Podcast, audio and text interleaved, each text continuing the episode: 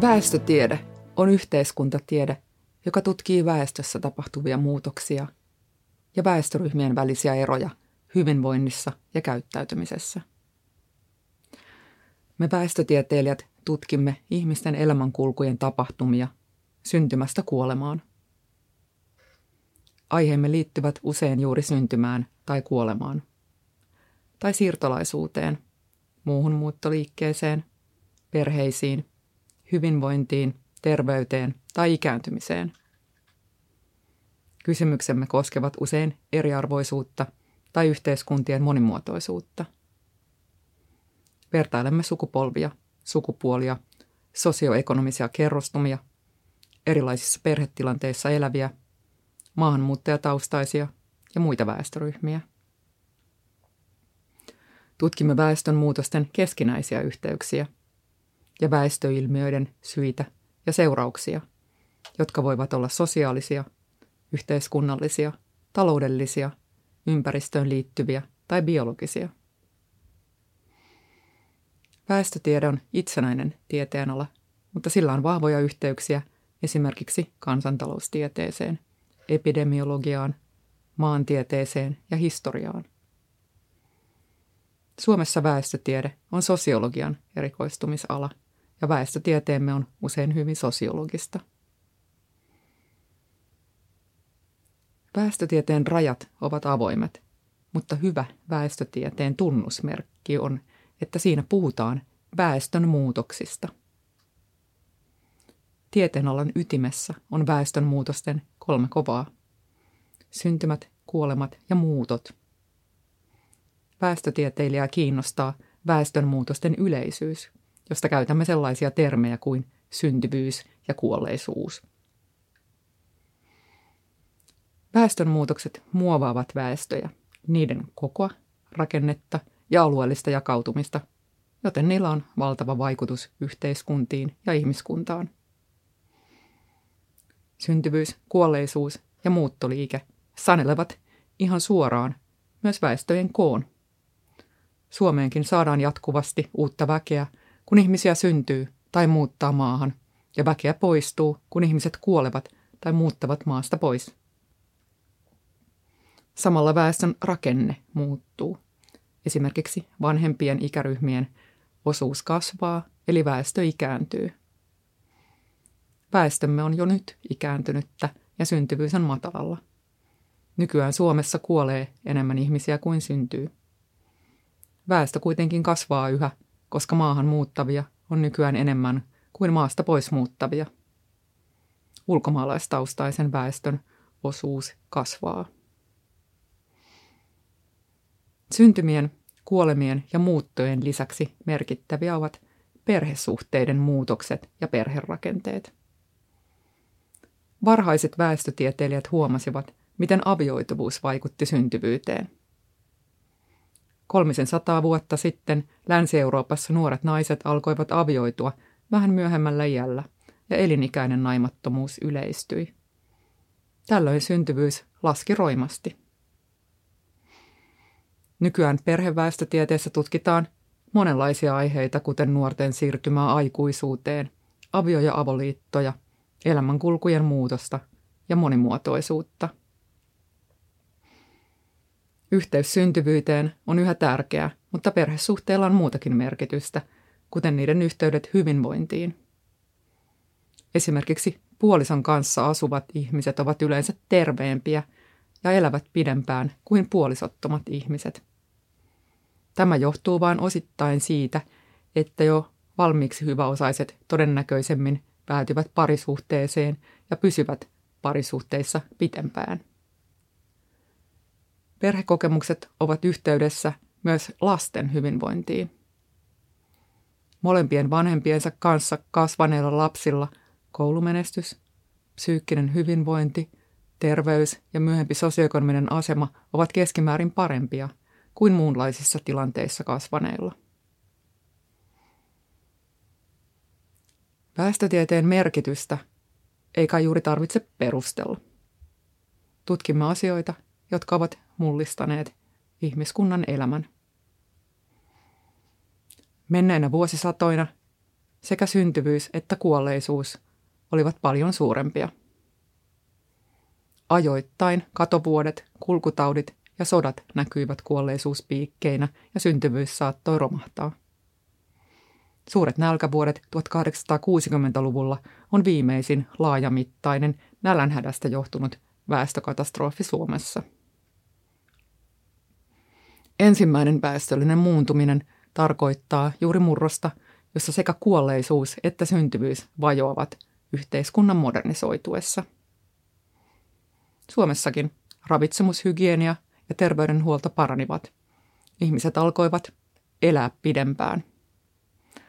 Aikuisten kuolleisuus pieneni, mutta suurin menestystarina on lapsikuolleisuuden vajoaminen. 1700-luvun puolivälissä vielä noin neljännes vastasyntyneistä kuoli jo ensimmäisen elinvuotensa kuluessa. Sen jälkeen ihmiselämän keskimääräinen kesto on kaksinkertaistunut 40 vuodesta 80 vuoteen. Näin valtava ihmiselämän muutos tapahtui alle 150 vuodessa. Entä syntyvyys? Vielä 1900-luvun alussa suomalaisille naisille syntyi heidän elinaikanaan keskimäärin viisi lasta. Viime vuosisadan aikana syntyvyys laski väestös uusiutumistason tuntumaan. Silloin naisille syntyy keskimäärin noin kaksi lasta ja sukupolvet korvaavat määrällisesti itsensä. Suurin poikkeus tässä syntyvyyden laskussa oli suurten ikäluokkien syntyminen viime sotien jälkeen. Sen jälkeen vajoaminen jatkui. 1970-luvun alun jälkeen Suomen syntyvyys pysyi vakaana uusiutumistason tuntumassa monen vuosikymmenen ajan. Tämä vakaus on pohjoismaalaisittain tyypillistä, mutta eurooppalaisittain poikkeuksellista. Syntyvyys vajosi hyvin monessa Euroopan maassa matalalle jo 1970-luvulla. Näitä vajoamisia selitettiin etenkin sillä, että naisten korkeakoulutus ja työssäkäynti yleistyivät, mutta monessa yhteiskunnassa tuki ansiotyön ja perheen yhteensovittamiselle jäi heikoksi. Pohjoismaiden suurempaa syntyvyyttä vastaavasti selitettiin sillä, että hyvinvointivaltiomme tukevat työn ja perheen yhteensovittamista, sukupuolten välistä tasa-arvoa ja perheitä niiden hoivatehtävässä. Oletettiin, että syntyvyys pysyisi korkealla näissä maissa, ja jos muut maat seuraisivat mallimaiden esimerkkiä, syntyvyys toipuisi niissäkin. Mutta sitten mallimaissa tapahtui jotakin, ja muutos on dramaattisin Suomessa. Vuoden 2010 jälkeen syntyvyys on vajonnut voimakkaasti. Kyse ei ole enää pelkästään lastensaannin lykkääntymisestä vähän myöhemmäksi, vaan myös lopulliset lapsiluvut ovat vajoamassa merkittävästi. Viime vuonna 2021 näytti siltä, että syntyvyyden elpyminen olisi viimein alkamassa. Mutta tämän vuoden tähänastiset luvut näyttävät jälleen laskua. Globaali syntyvyyden murros alkoi 1960-luvulla. Kehittyneissä maissa naisille syntyneiden lasten määrät olivat jo tuolloin kolmen hujakoilla, josta lasku jatkui alle kahteen mutta nyt syntyvyys vajosi merkittävästi koko maailmassa. Vähemmän kehittyneillä alueilla nähtiin voimakas lasku kuudesta lapsesta alle kolmeen naista kohden. Vähemmän kehittyneitä maita liittyi matalan syntyvyyden maailmaan. Jo nyt puolet maailman väestöstä asuu alueilla, jossa syntyvyys on alle kaksi ja puoli lasta naista kohden. Maapallon väkiluku kasvaa edelleen – mutta suhteellinen kasvu on hidastunut alle puoleen siitä, mitä se oli 60 vuotta sitten. Kaikkein vähiten kehittyneillä alueilla on vielä eri tilanne. Kehitys, modernisaatio ja vaurauden lisääntyminen yleensä laskevat syntyvyyttä, mutta näillä alueilla yhteys on ollut heikompi kuin muualla. Syntyvyys ei ole laskenut niin nopeasti kuin kehitysindikaattorien perusteella oletettiin. Paljolti kyse on Saharan eteläpuolisesta Afrikasta. Näissäkin maissa syntyvyys on laskenut melkein seitsemästä lapsesta neljään, mikä on myös globaalisti merkittävää. Ja syntyvyyden lasku jatkuu. Silti näiden maiden väestön kasvu jatkuu toistaiseksi voimakkaana. Niiden väkimäärän ennakoidaan kaksinkertaistuvan lähivuosikymmeninä ja sitten kolminkertaistuvan. Kyse on ikärakenteen tuomasta vääntövoimasta, eli väestömomentista. Nuoret ikäluokat, jotka saavat lapsia, ovat yhä suuria, mikä lisää syntyneiden lasten lukumäärää, vaikka jokainen nainen saa vähemmän lapsia. Siis syntyvyyden lasku vaikuttaa väestön kasvuun, mutta viiveellä. Nopea väestönkasvu on ongelma, joka tekee muiden vakavien ongelmien, kuten äärimmäisen köyhyyden ratkaisemisesta vaikeampaa. Mutta syntyvyys on jo laskenut globaalisti, ja moni meistä saattaa olla vielä elossa, kun globaali väestönkasvu kääntyy laskuun. Suuressa osassa maailmaa kestävyysongelma on toisenlainen. Ihmiset elävät pitkään, eikä väestö enää kasva nopeasti – ja näissä on paljon hyvää. Mutta kun syntyvyys on kovin matalalla, väestö ikääntyy nopeasti ja sopeutumistarve on todellinen jo taloudellista kestävyyttä ajatellen. Matala syntyvyys on, on ongelma myös monelle yksilölle ja parille. Suomessa ihmisten toivomat lapsiluvut ovat suurempia kuin toteutuneet lapsiluvut, ja elinikäinen lapsettomuus on maailman huipputasoa. Huolen, aiheena on myös epävakaus ja eriarvoisuus. Vauraiden yhteiskuntien perhedynamiikka on puolen vuosisadan aikana muuttunut muutenkin kuin syntyvyyden osalta. Avioituminen on siirtynyt myöhemmälle iälle ja yhä harvempi avioituu. Avoliitot ja lastensaanti avoliitossa ovat yleistyneet. Liitot purkautuvat yhä useammin puolisoiden erotessa. Moni solmii elämänsä aikana useamman liiton ja moni myös saa lapsia useamman kumppanin kanssa. Tätä perheen muutosten kokonaisuutta kutsutaan toiseksi väestölliseksi muuntumiseksi. Sitä on selitetty arvojen ja normien murroksella, jossa yksilön valinnanvapaus ja itsen toteuttaminen korostuu – ja perinteisen institutionaalisen kontrollin ja auktoriteettien merkitys elämänkulun valinnoissa vähenee. Pohjoismaat olivat edelläkävijöitä etenkin parisuhteiden muutoksessa. Tavallinen väite on, että perheelämä on monimuotoistunut. Erilaisia perherakenteita ja elämän epävakautta on ollut ennenkin.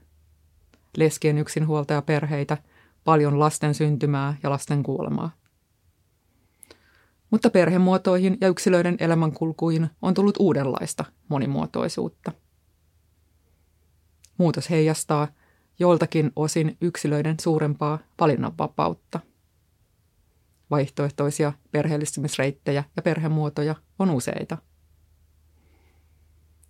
Samalla yleinen hyväksyntä erilaisia perhetilanteita kohtaan on kasvanut Toisaalta valtaosa ihmisistä toivoo itselleen pitkäaikaisia ja läheisiä perhesuhteita ja vakaata perheelämää.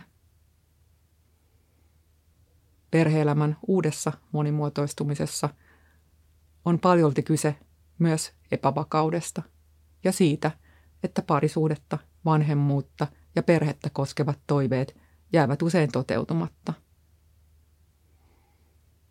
Tähän viittaavat myös sosioekonomiset erot.